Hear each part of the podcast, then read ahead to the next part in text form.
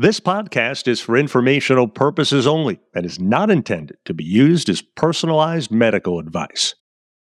It's a condition of the hand that can be very debilitating. So, we're discussing Dupuytren's contracture, also called Dupuytren's disease. Our guest, Dr. Jimmy Dang. He's an orthopedic surgeon for Skagit Regional Health, specializing in hand surgery.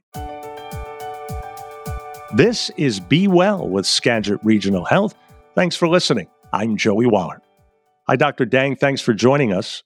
Thanks for having me, Joey. Appreciate you hopping aboard. So, first, what exactly is Dupuytren's disease and what causes it in the first place? So, Dupuytren's disease is a disease of the fibrous tissue in the palm of the hand. It involves the tissue called the palmar fascia. This is a similar tissue to the fascia in the arch of your foot. Most people are probably more familiar with the plantar fascia. In the palm, it starts and goes towards the finger and kind of looks I always kind of compare it to a spider web. It extends down to the fingers. You have some fibers going across the palm, and then some going towards the skin and then deep around the tendons, the nerves, and the arteries. The normal function for the fascia is to cover important structures and also stabilizes the skin. With this disease, the tissue thickens and it forms diseased tissues. And the two types of diseased tissues that patients normally see are what we call nodules or cords. The nodules are round in nature and sit in the palm of the hand. Oftentimes, patients can confuse this with either a ganglion cyst or calluses. They tend to be very superficial just underneath the skin. The other things that patients notice are cords, which are rope like structures, uh, and these are often mistaken for tendons. And so, what brings this about? For as long as we've known about Dupuytren's, we don't really understand what causes it. And we also don't have a, a, cure for the disease. What we try to do is provide ways to improve the symptoms. We do know there are certain factors that predispose patients to having Dupuytren's, and the strongest linkage is really hereditary. For uh, patients that have Northern European descent, these are strong family predispositions. It used to be called the Vikings disease. It is common in men as common as you get older. And as patients get older, the distribution between men and women start to even out. Interesting. And so, what age range typically would we find this usually starting to affect people? Around early to late 40s. Okay. And what symptoms most typically would a person see? Aside from the nodules and cords forming, these can also create contractures from the cords thickening up. And oftentimes patients will complain that they cannot fully extend the fingers, so they have difficulty with tasks that they have to place their palm flat, such as doing push ups, doing yoga poses. They have difficulty getting their hands into pockets or gloves. Sometimes it's even awkward, even shaking hands. I've had a few patients even complain that when they're washing their face, the, the finger that's contracted down often is poking them in the eye. Wow. Now, does it typically affect one or both hands, doctor? And if you get it in one, how likely are you to eventually have it in the other? It's hard to predict whether it'll be unilateral or bilateral. It's most common in the ring finger, followed by the small finger. It can happen. I've seen on some patients just have it on one finger, and on others, almost every finger in the hand, including other areas of the body. So there's nothing then that people can do on their own to ward this off? Unfortunately, there's not. There's a lot of research going into this right now, but we still don't really have a cure for it. People have talked about splinting or trying stretching, but it really won't slow down the disease. And in some patients, the disease starts off first with a nodule and it never progresses. Or in others, it's a very slow process. So it's hard to kind of predict whether the treatment is really effective, but there's real no evidence that uh, splinting, stretching, or other things will slow it down. In Europe, they are doing radiation, specifically low dose radiation to the nodules and cords to see if this will slow down the disease process. There are unknown side effects of radiation long term with this type of treatment, so it's not as common here in the United States. So, what are the treatment options that are most commonly used for this? There are a lot of different treatment options. The biggest thing when it comes to this disease is really just educating the patients on understanding when to seek treatment.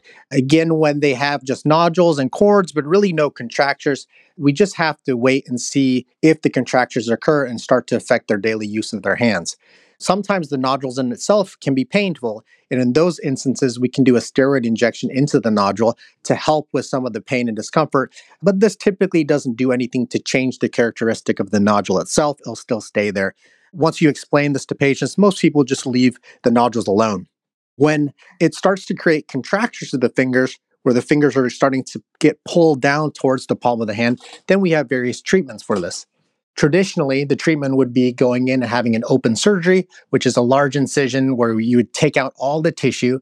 Uh, it does well to help the patient extend the finger and hopefully reduce the occurrence. But no matter what treatment you choose, there's always a risk of recurrence. It's not necessarily a cure for the disease. This typically entails large wounds and extensive dissection and a long recovery. So there are two other types of treatments you can do in the office, which I prefer to do if it's we're able to do those procedures. The first is a percutaneous needle release. And I typically like to do these for contractures that involve the MCP joints, which is the most proximal joint within the base of the finger. With these types of contractures, you can numb the finger up in several spots right overlying the rope like structure and use a small needle, kind of like a knife, to break up the cord. What I'm trying to do is fray the rope like structure in a few spots and then stretch out the finger to straighten it up. Again, the goal is not to remove the tissue, but to break the rope or cord up so the finger can be extended. And this is done manually. The other option you have is a medication called Xiaflex. This has been a medication now that's been used probably over the last 10 to 15 years. It is a collagenase which breaks down the type of collagen within the cord. You come in for a day, the tissue gets injected, and then a couple days later, the patient comes back and the finger gets numbed up and stretched out.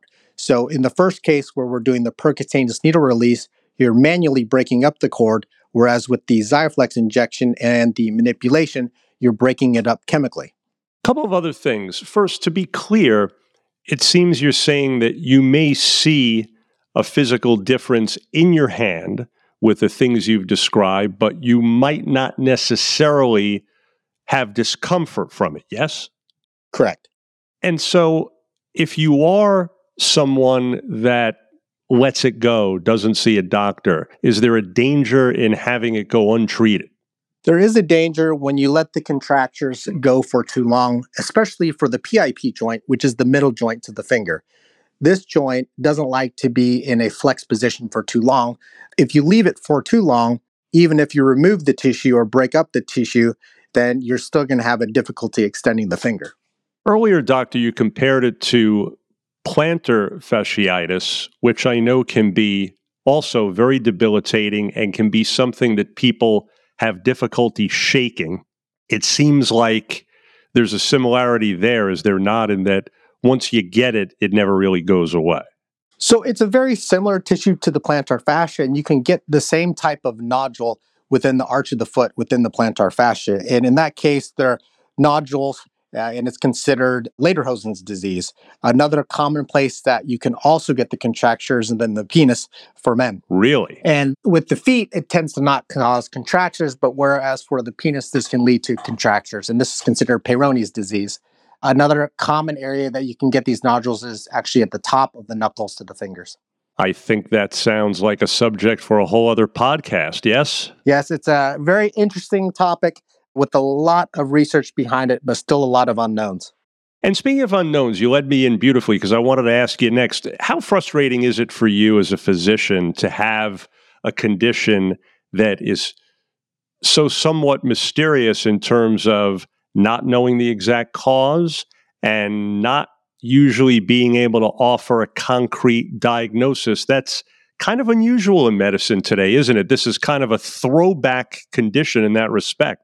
I don't look at it as frustrating. I look at it as somewhat of a challenge. And for the procedures to improve the patient's extension to their fingers from this disease, a lot of those procedures are very successful. They don't change the fact that the symptoms can still recur, but to achieve the extension of the finger and make patients functional, it works really well. One of my favorite procedures actually is the percutaneous needle release to do in the office because you can have a patient come in with a 80 degree contracture to the finger, and 10 minutes later, they're walking out with a straight finger. It's a, a very gratifying procedure to do. Wow. Okay. So great to hear you putting a positive face on things. I'm sure our listeners would agree. And speaking of which, in summary, how would you kind of sum up what people can expect about the quality of life they're in for if they have Dupuytren's disease and it's properly addressed in a timely manner? Having Dupuytren's disease shouldn't really affect patients' functions or quality of life as long as they understand when to get things treated.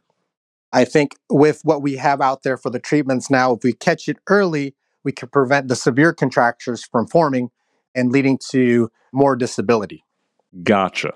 Welcome news indeed. Well, folks, we trust you're now more familiar with Dupuytren's disease. Dr. Jimmy Dang, thanks so much again. Thanks for having me.